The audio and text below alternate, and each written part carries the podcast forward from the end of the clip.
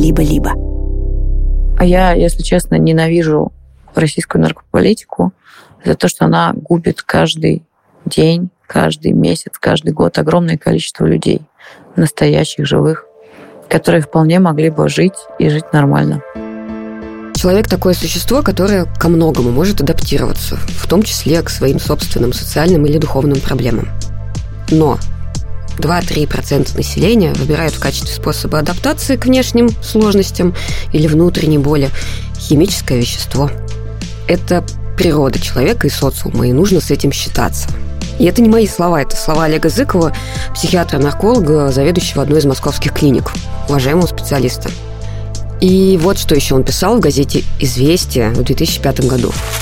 Можно отвергать этих людей, сажать в тюрьму, применять к ним силу, оставлять умирать в канаве.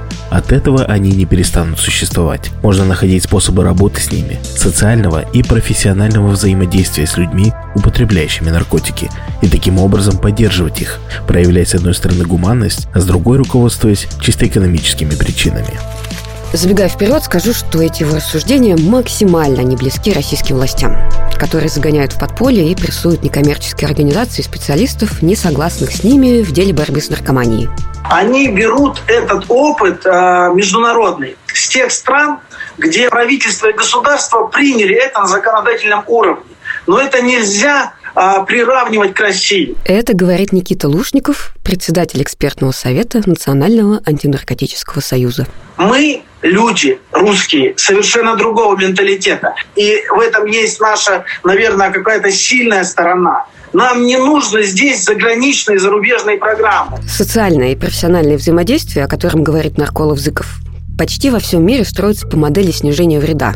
Это вот ее Лушников называет заграничной программой, которой нам тут не нужно. В чем суть? Общество, государство специалисты признают, что потребители наркотиков есть, что в какой-то период своей жизни они не могут не употреблять. И значит, надо предоставить им медико-социальную поддержку согласно их потребностям. А в подкасте «АВИЧ» я поднимаю эту тему именно потому, что такой подход еще и предотвращает эпидемии. Что значит снижать вред от употребления наркотиков? Это значит предложить им заместительную терапию, если требуется. Ну вот, сейчас объясню. Например, у человека с диабетом не вырабатывается инсулин, и он получает его в инъекциях, потому что он без него жить не может. Человек с зависимостью от опиатов тоже без опиатов не может. И значит, надо предложить ему очищенные медицинские препараты, замещающие уличный героин или уличный метадон. Заместительная терапия может быть пожизненной. А может быть и так, что человек откажется от нее и перестанет употреблять совсем. Просто надо дать ему время. Ну, еще, конечно, чтобы справиться с наркоманией, нужно по возможности снижать спрос на наркотики, повышать общий уровень жизни в государстве, обеспечивать социальное сопровождение людей с зависимостью. Ну, вот это вот все делать, чтобы люди себя не чувствовали конченными обросами. Звучит как план, да? И, надо сказать, в России в нулевых он был даже отчасти реализован и отчаянно требовал развития и масштабирования, особенно учитывая, как мощная эпидемия ВИЧ распространилась среди потребителей инъекционных наркотиков. Но не случилось.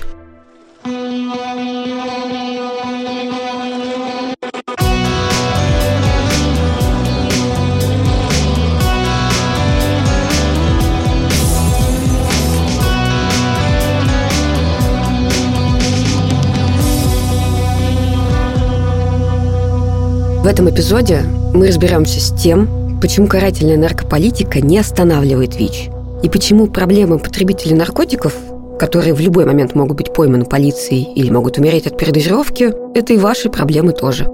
Меня зовут Рита Логинова, и это подкаст «Одни плюсы». Мы делаем его вместе со студией «Либо-либо» и исследовательской группой музея «Гараж». Несколько лет я работала в общественной организации «Гуманитарный проект» в Новосибирске, который занимается профилактикой ВИЧ. Среди людей, с которыми мы постоянно сталкивались, добрая половина как раз была потребителем наркотиков. И муж мой тоже имеет богатый опыт употребления героина, даром, что много лет в завязке. И многие его и мои друзья тоже с таким опытом. Короче, я к тому, что потребители наркотиков лично для меня это не монстры с песями головами, а вполне себе живые, приятные, интересные мужчины и женщины, которые сейчас работают, учатся, растят детей и которые видели в жизни всякое дерьмо. Что меня в этой профилактической работе все время злило, это ограничения. Мы, например, не могли сделать программу обмена шприцев, потому что российская полиция такого не любит. Мы не могли распространять препарат для профилактики передозировок опиатами. Он называется налоксон, и он рецептурный, поэтому мы не могли. У нас не было помещения, где мы могли бы создать безопасное пространство для потребителей наркотиков, где им не надо было бы бояться осуждения, полиции. Нет, мы правда много делали. Но мне все время казалось, что недостаточно. И именно из-за ограничивающих наши действия законов, ну или из-за недостатка денег. Даже само словосочетание снижения вреда для многих российских общественных и политических деятелей – это как красная тряпка для быка. Поэтому мы так нашу работу даже не называли – и когда я оказалась в Праге, я решила узнать, как тут устроено снижение вреда. Я буквально с улицы написала в организацию, которая называется Drop-in Center, и напросилась к ним, чтобы записать там репортаж для этого подкаста. И мне ответили, ок, ну, конечно, приходите. И в Drop-in центре меня встретил Теодор, который все показал и рассказал.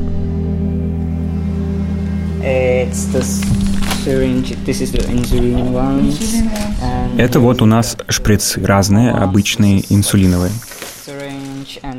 А, это иглы к ним. Мы раздаем клиентам презервативы, лубриканты.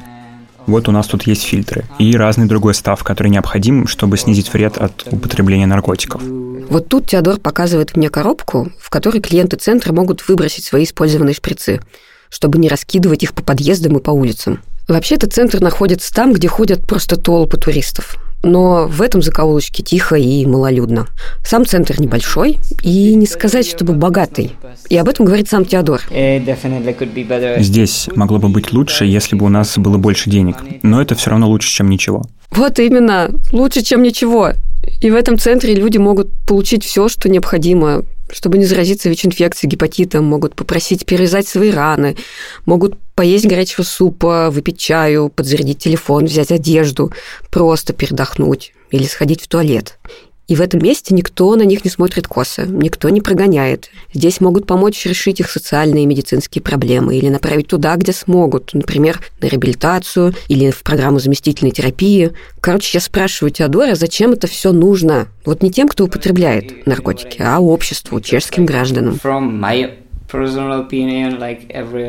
По моему мнению, каждая жизнь важна, неважно чья, и каждый человек имеет право получить ту помощь, которая ему нужна. Но есть и экономические причины. Для государства дешевле предоставлять все эти услуги, всю эту помощь, дешевле заниматься профилактикой всех осложнений, которые могут случиться у зависимого человека, чем потом иметь с ними дело. Проще и дешевле выдать человеку новый стерильный шприц, чем потом лечить абсцесс, который появился у него от использования грязного шприца и тупой иглы. И, конечно, сервисы снижения вреда помогают и обществу в целом. Помогают убрать с улиц разбросанные шприцы, помогают остановить распространение инфекции. Все связано. Это не просто помощь конкретному человеку. Это вклад в благополучие всего общества. В принципе, на этом можно было бы поставить точку. Все же ясно уже, да, и понятно. Но нет, не все и далеко не всем. Ну, по крайней мере, в России. И, наверное, лучшее, что я могу сделать, это дать слово самим людям, употребляющим или употреблявшим когда-то наркотики. Потому что лучше них никто не расскажет, почему скотское отношение к торчкам, нарколыгам, протыкашкам... Ой, я знаю много оскорбительных синонимов, и об этих людях именно так зачастую и говорят. В общем, лучше них никто не расскажет, почему такое отношение не исцеляет от наркомании и не защищает общество от инфекций. Я жил в таком районе города Иркутска, он назывался Новоленина. И там у одного подростка выявили ВИЧ, но тогда это не называлось ВИЧ. В Иркутске это все называлось СПИДом. И проверили там что-то 300 человек или 350, вот этот учебный курс. И из них, я боюсь ошибиться, 160, 180, неважно, половина, короче, подростков была с ВИЧ. Это рассказывает Роман Литков, ВИЧ-активист, родом из Сибири, который последние много лет жил и работал в Москве. А интервью с ним взяли участники исследовательской группы «Лаборатории плюс история», Музей современного искусства «Гараж». Большая часть это были потребители инъекционных наркотиков. Потому что 99 год, эпидемия употребления, легкий, доступный, дешевый героин. Район такой социально не самый благополучный. И там в 15-16 лет каждый третий, четвертый мальчишка имел опыт употребления.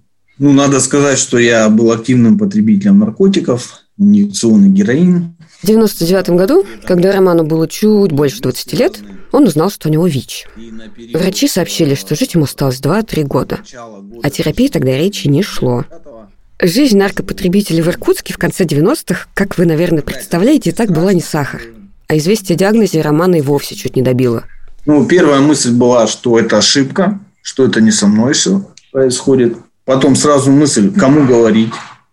Да, на тот момент э, у меня были очень сложные отношения с женой из-за моего употребления. У меня были непростые отношения с родителями. Для примера, допустим, когда я приходил к своим родителям домой, звонил в дверь, дверь открывалась, я слышал вопрос, что пришел, что надо. То есть не здравствуй, там, не сынок, ну, что надо. И как бы дверь не открывалась, я так через дверь спрашивали. Это надо было приложить массу усилий, рассказать историю, чтобы тебя пустили домой, там, помыться, переодеться, не знаю, перекусить и так далее. Поэтому вот кому говорить в такой ситуации? Если это не первый эпизод «Одних плюсов», который вы слушаете, то, наверное, уже поняли, что с информацией о ВИЧ у людей тоже было плохо. Вот Роман вспоминает о том же. С ВИЧ-инфекцией, ну, каждый второй потребитель наркотиков. Мы все регулярно пересекались, да, мы скидывались э, вместе на деньги, мы где-то вместе э, процесс потребления частенько пересекались, да, там в машине, в подъезде, на квартире у кого-то, да, то есть мы общались, естественно, пользовались одним инструментарием очень часто. И в нашей среде не было принято об этом говорить. Ну, как бы, ну, допустим, спрошу я Гриня, что ты ВИЧ-инфицирован? Да, ВИЧ-инфицирован. И что? Ну и все. Разговор дальше э, не шел, потому что мы ничего не знали о ВИЧ-инфекции.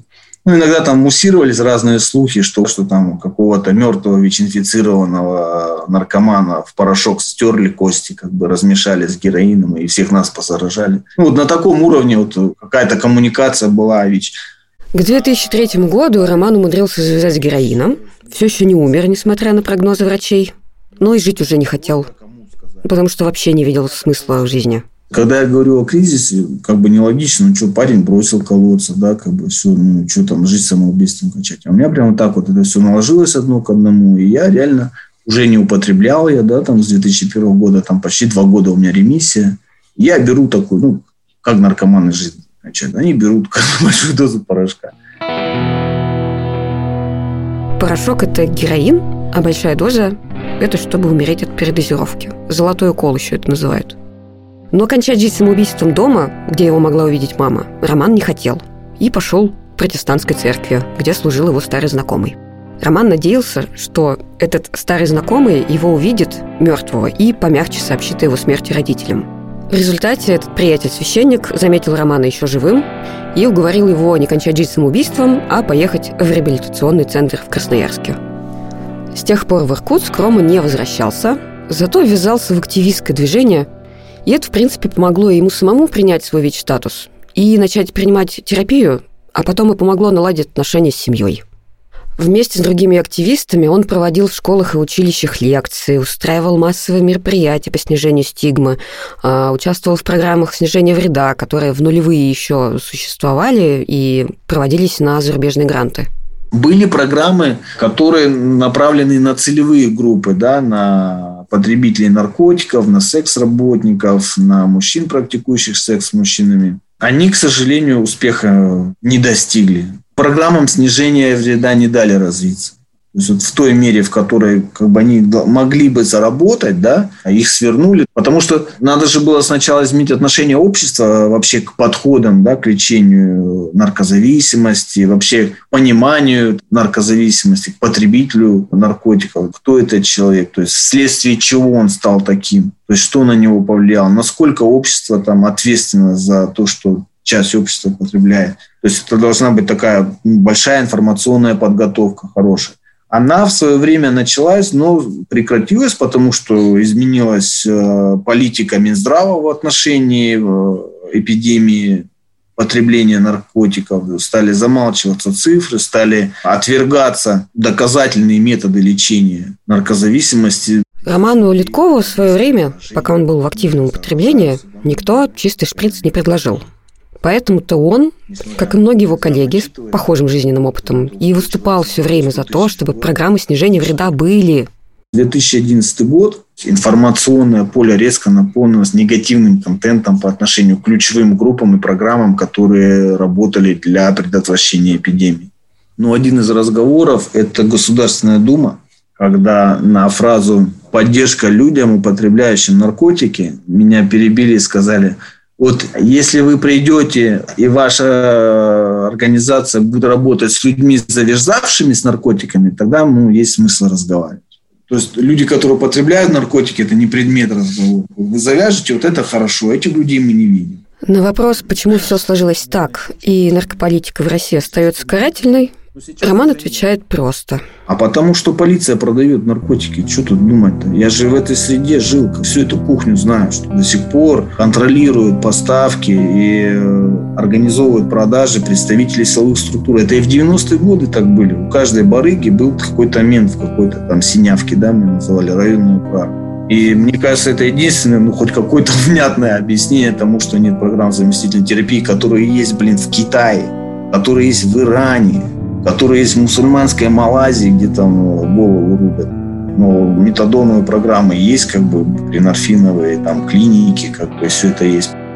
Когда началась война с Украиной, у Романа были контракты с несколькими украинскими организациями, которые помогают ВИЧ-позитивным людям и наркопотребителям.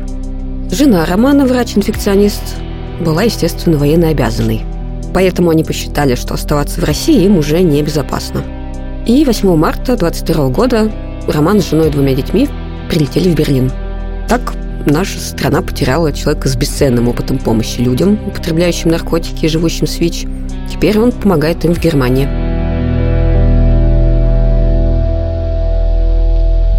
Раз уж я начала рассказывать немножко, как я работала в Новосибирске в профилактике ВИЧ, то, пожалуй, продолжу.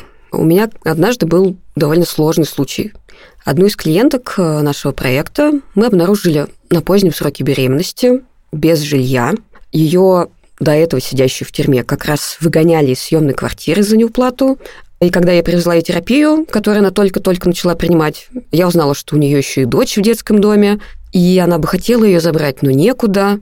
И новый ребенок у нее родился с ВИЧ-инфекцией, и гражданский муж ее употреблял наркотики и практиковал физическое насилие в семье.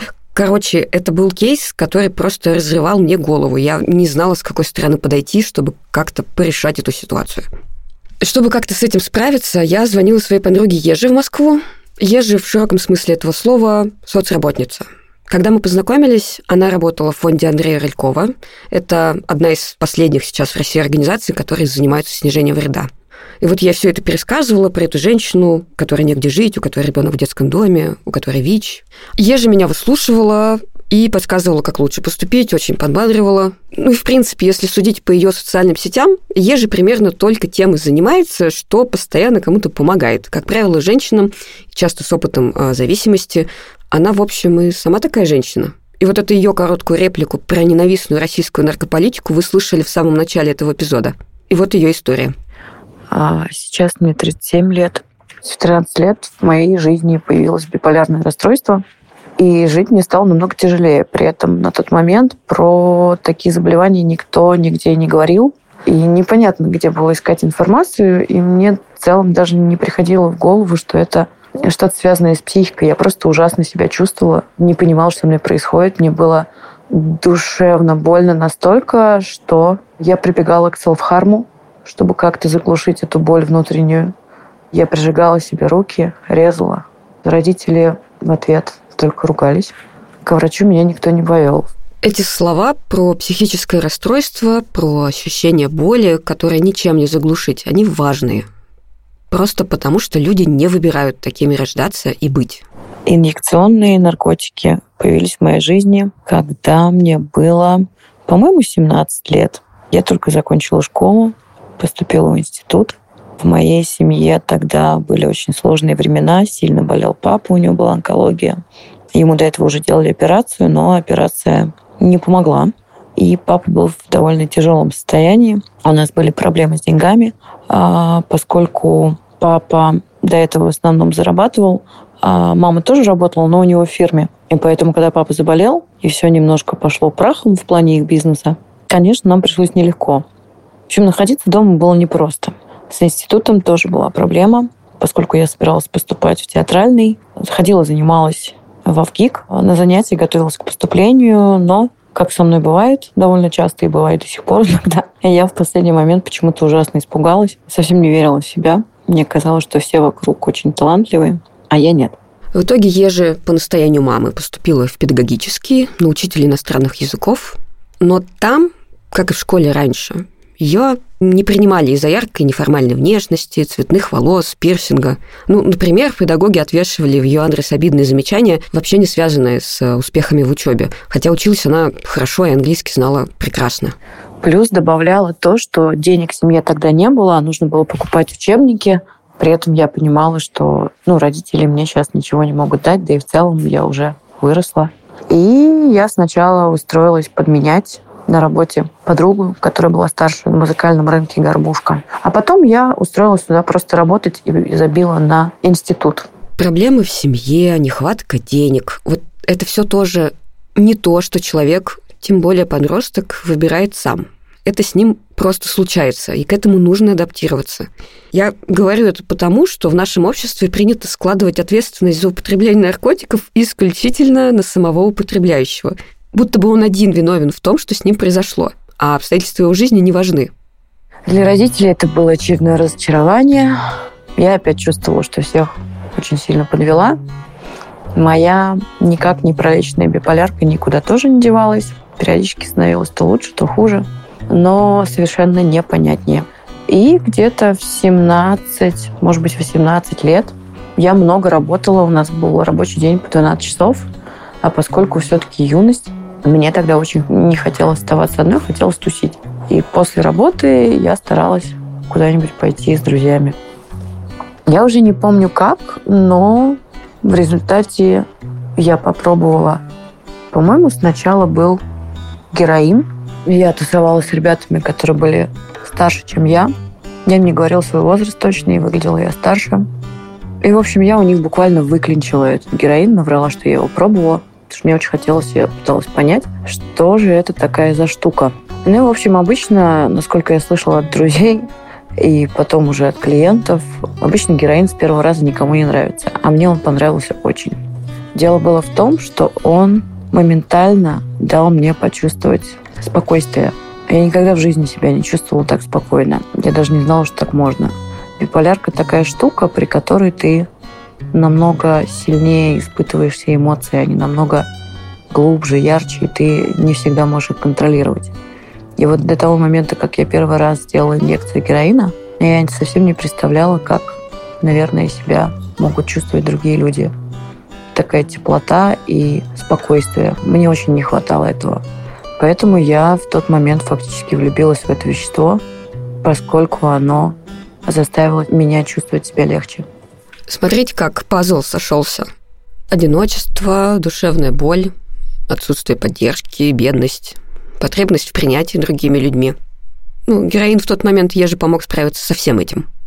Люди, которые ее окружали тогда, которые тоже употребляли наркотики, принимали Ежи со всеми ее проблемами, всей ее инаковостью, цветными волосами, пирсингом, которые так бесили родителей, учителей в школе и преподов в универе.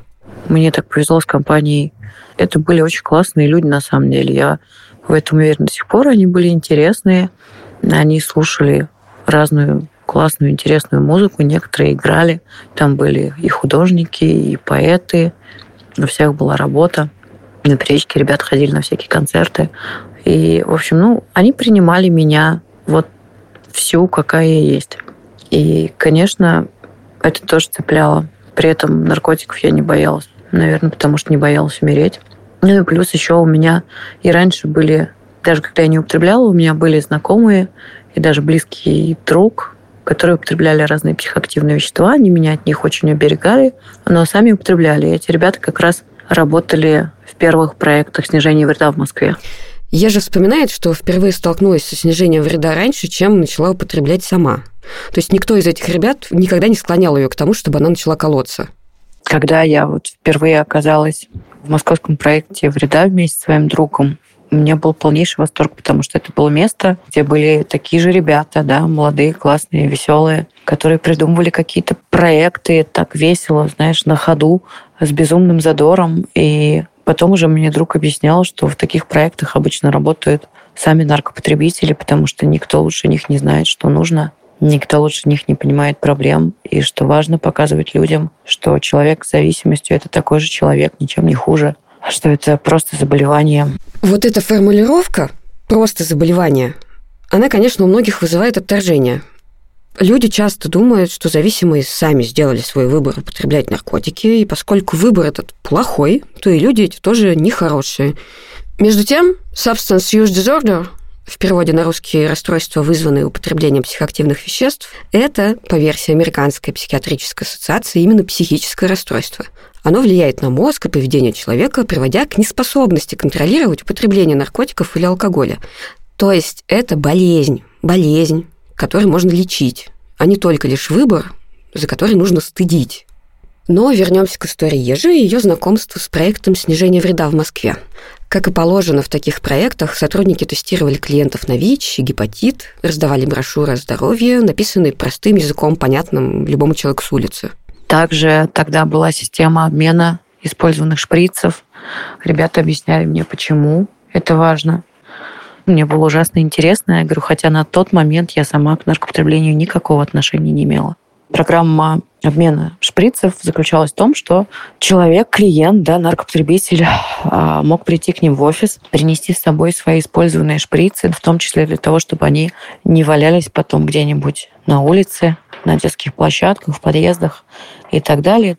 Поскольку ну, каких-то специальных отведенных мест нету да, для употребления, и чаще всего наркопотребители стараются побыстрее использовать то, что у них с собой, чтобы не тащить все это в кармане и, не дай бог, не попасть в полиции. И очень часто шприцы тоже после использования тут же стараются скинуть. А тут вместо того, чтобы скидывать эти шприцы, ребята их честно копили, собирали, приносили в офис и в обмен получали новые стерильные. Получалось так, что они заботятся о своем здоровье, и плюс заботятся опять-таки об обществе, не раскидывая все эти шприцы, а аккуратно собирая их и приезжая в офис, чтобы их сдать. А через несколько лет после этого первого знакомства с снижением вреда я же попала в похожий проект уже как клиентка. На тот момент мне уже было, наверное, года 23. Я так плотно подсела на систему. А система штука такая, что, ну, когда ты понимаешь, что твой организм просто не функционирует нормально без принятия определенной дозы вещества, а при этом ты должен продолжать как-то жить. Человек на системе то есть тот, который употребляет долго и систематически, уже не получает особенного кайфа от употребления. Героин ему нужен просто, чтобы мочь встать и пойти на работу, например. Ежи, когда осознала, что вот она уже на системе, понимала, что ей от этого всего нехорошо, что у нее вообще уже гепатит С.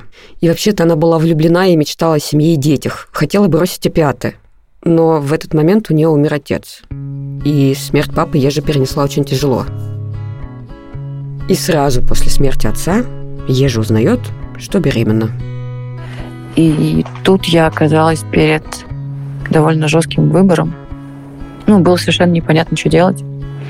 У меня было ноль информации в плане того, как, что, какие риски и так далее, есть ли шанс родить здорового ребенка. Ребенка при этом я очень хотела. У меня до этого была одна беременность только в моей жизни.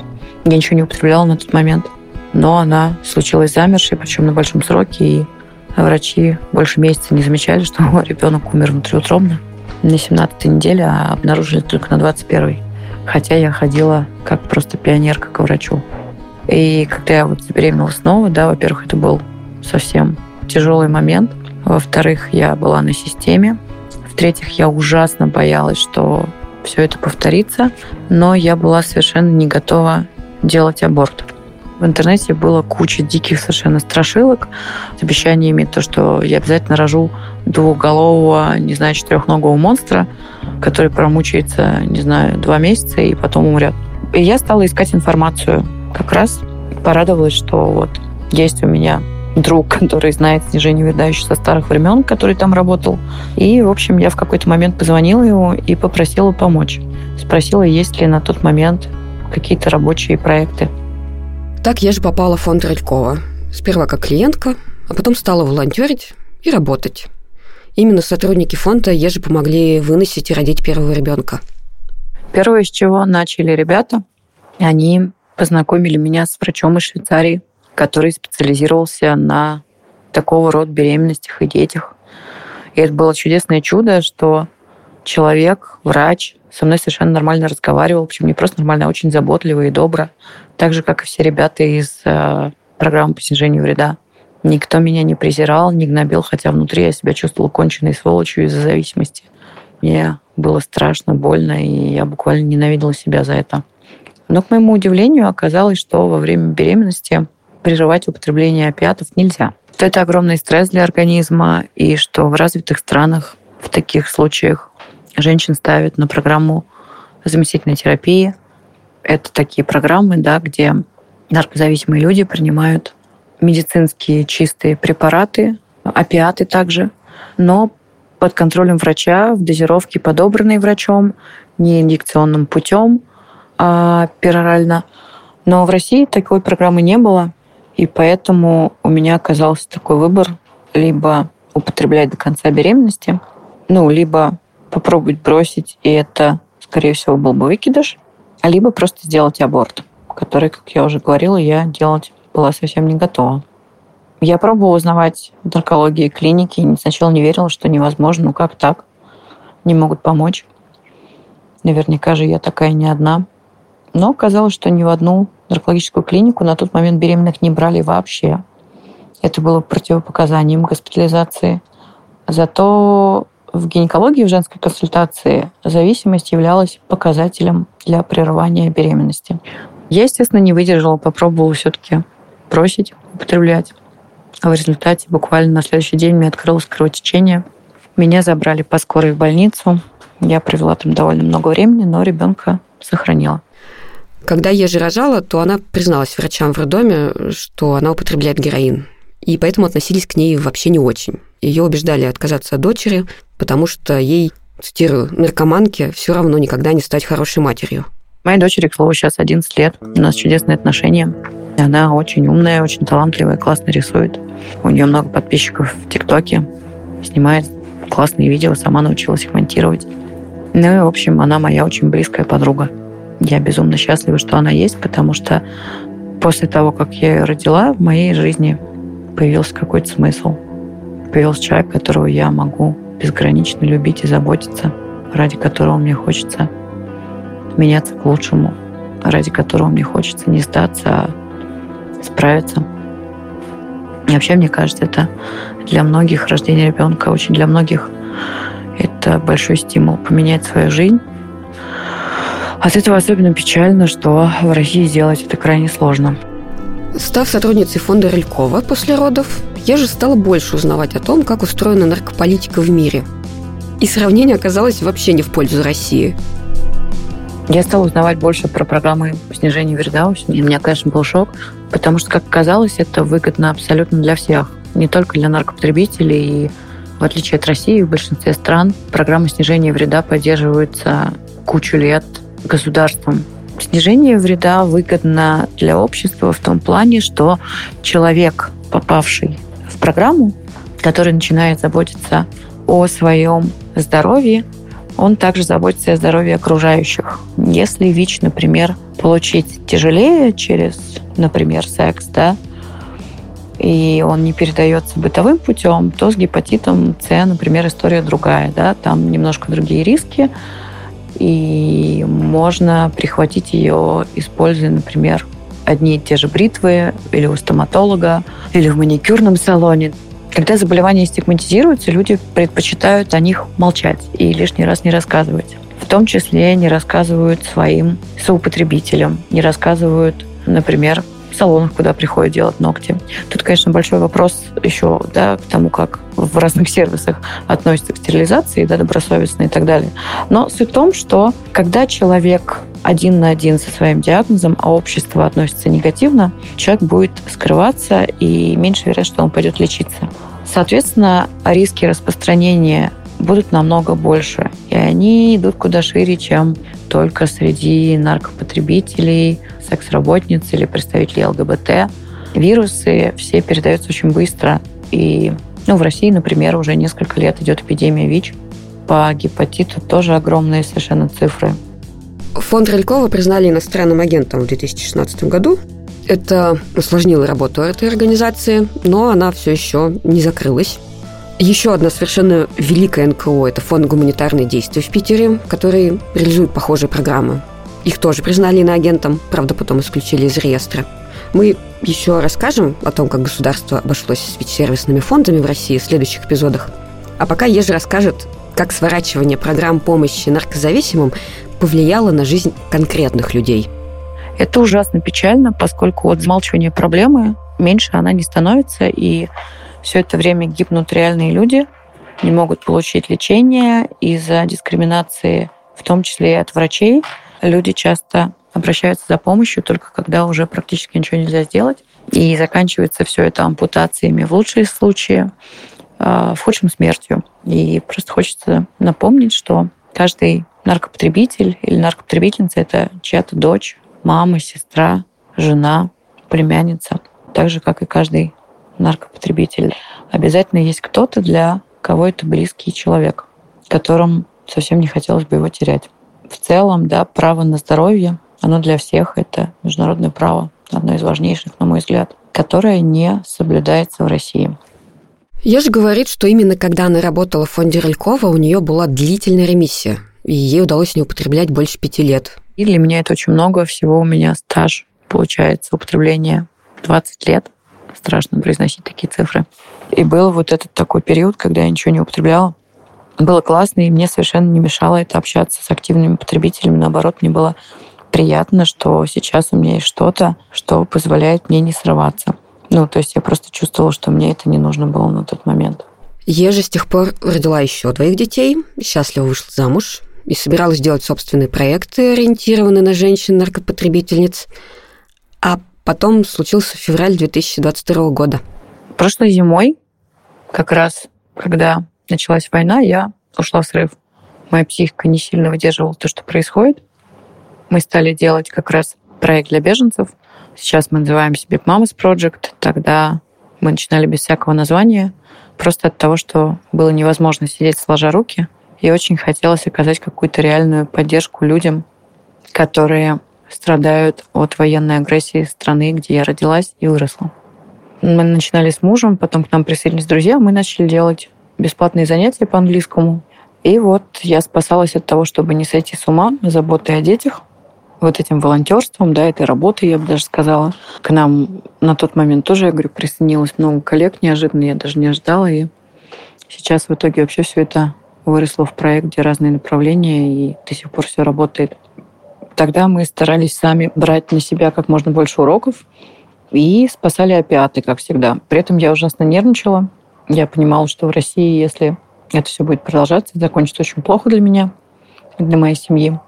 Что либо мне попадется что-нибудь не то, когда я покупаю на черном рынке, такие риски тоже всегда есть, и я просто умру. Либо это станет поводом для давления со стороны полиции. Примерно год Ежа с семьей живет в Грузии. И даже находясь в эмиграции, она продолжает бороться за жизнь людей, которые остались в России и каждый день сталкиваются с репрессивной наркополитикой. Я часто любуюсь на ее детей в Инстаграме. Мой сын ходит в организованную еже онлайн-группу по изучению английского языка. Я стараюсь репостить ее сборы для помощи самым разным женщинам, каждым из которым просто больше некому обратиться. Но в Тбилиси с Ежи случилось еще одно важное событие – Первое, что я сделала, приехав в Грузию, я стала на программу заместительной терапии. Для меня это было каким-то огромным событием, потому что когда я жила в России, я была уже последние годы уверена, что я не доживу до того, когда что-нибудь изменится в этом плане в России, когда будет доступна терапия, которая позволяет жить нормальной жизнью и не чувствовать себя каким-то, простите, говном, да, когда изменится вообще наркополитика да, в стране. Для меня это было критично и, в общем, просто жизненно необходимо. В Грузии мне удалось стать на платную программу. Я принимаю субоксон. Это один из препаратов, который используется в заместительной терапии, довольно современный. Он также содержит в себе налоксон для избежания передозировок. Дозировку у меня подбирала врач. Я просто раз в три дня сейчас начинала, когда только я ездила каждый день. И вот через полгода врач разрешила мне снижать дозировку.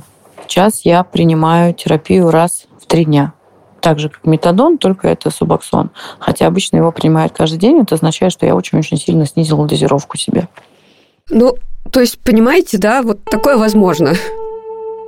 Я слушаю Ежи и не могу смириться с тем, как много моих знакомых умерли, не имея возможности обратиться за такой помощью. И Ежи говорит о том же. Это тоже все происходило постепенно. И знаешь, первые дни, когда я приходила в клинику, я почти каждый раз, когда выходила, плакала. Но не потому, что кто-то ко мне не так отнесся, или кто-то был груб со мной, или еще что-то, а просто потому, что большинство моих вот этих чудесных друзей, помнишь, про которых я в начале разговора рассказывала, художники, музыканты, поэты, просто классные люди, они умерли почти все. Из нашей компании осталась я и еще один человек, но я не уверена, что он жив сейчас. И вот думая об этом, я плакала каждый раз, потому что я понимала, что будь такие программы в России, скорее всего, все мои друзья, ну, по крайней мере, большинство из них были бы живы по сей день. Их жизнь выглядела бы по-другому, их смерти не были бы такими страшными и мучительными. А я, если честно, ненавижу российскую наркополитику за то, что она губит каждый день, каждый месяц, каждый год огромное количество людей, настоящих, живых, которые вполне могли бы жить и жить нормально. Не то чтобы Ежи мне рассказала что-то новое, чего я не знаю, но от этого не легче. И особенно больно говорить об этом всем, учитывая, почему и как мы уехали из страны. Я долгое время не уезжала из России, потому что все равно какая-то надежда теплилась, что, может быть, это такой период, и что вот-вот все это закончится, а мы пока будем продолжать работать, будем рассказывать людям, будем общаться, будем стараться защищать тех, кто есть, и в результате мы сможем что-то изменить. Но когда началась война в Украине, и в том числе, когда я увидела, сколько людей, по-моему, довольно искренне поддерживают все это безумие, эту агрессию, этот культ насилия, я поняла, что не я там жить не могу больше. Мне было физически невыносимо.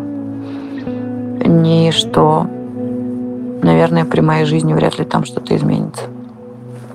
Безумно жалко тех людей, которые там остаются, которых нет возможности оттуда уехать, или они не хотят по каким-то причинам уезжать, и которые продолжают и будут продолжать страдать от... Я даже не знаю, как это назвать. То, что делает российское государство с такими пациентами ну, не перестанет убивать их. Вот. Извини, пожалуйста, наверное, немного трагично все это звучит, но действительно так. По крайней мере, я это вижу так. И своего опыта работы мне довелось много таких историй, к сожалению, наблюдать. Это был подкаст «Одни плюсы». Я Оставлю в описании эпизода пару полезных ссылок для тех, кто столкнулся с наркотиками сам или в своей семье. И посоветую послушать подкаст «Зависимость» от студии «Либо-либо». Но, честно говоря, я даже не знаю, как закончить этот выпуск, чтобы хоть какая-то надежда забрежила в конце, поэтому я просто скажу, кто его сделал. Звукорежиссер и композитор Ильдар Фатахов, продюсеры Кирилл Сычев и Ксения Красильникова – редактор, как Настя Красильникова. С ресерчем факт-чекингом нам помогали исследовательницы из «Гаража» Катя Суверина и Дарья Бобренко, ведущая и авторка сценария я, Рита Логинова. Слушайте нас на всех подкаст-платформах и в YouTube студии «Либо-либо». Пишите комментарии, пожалуйста, там, где это возможно. Ставьте оценки. Ну, расскажите, пожалуйста, о подкасте «Одни плюсы» своим друзьям. Ну и берегите себя, дорогие.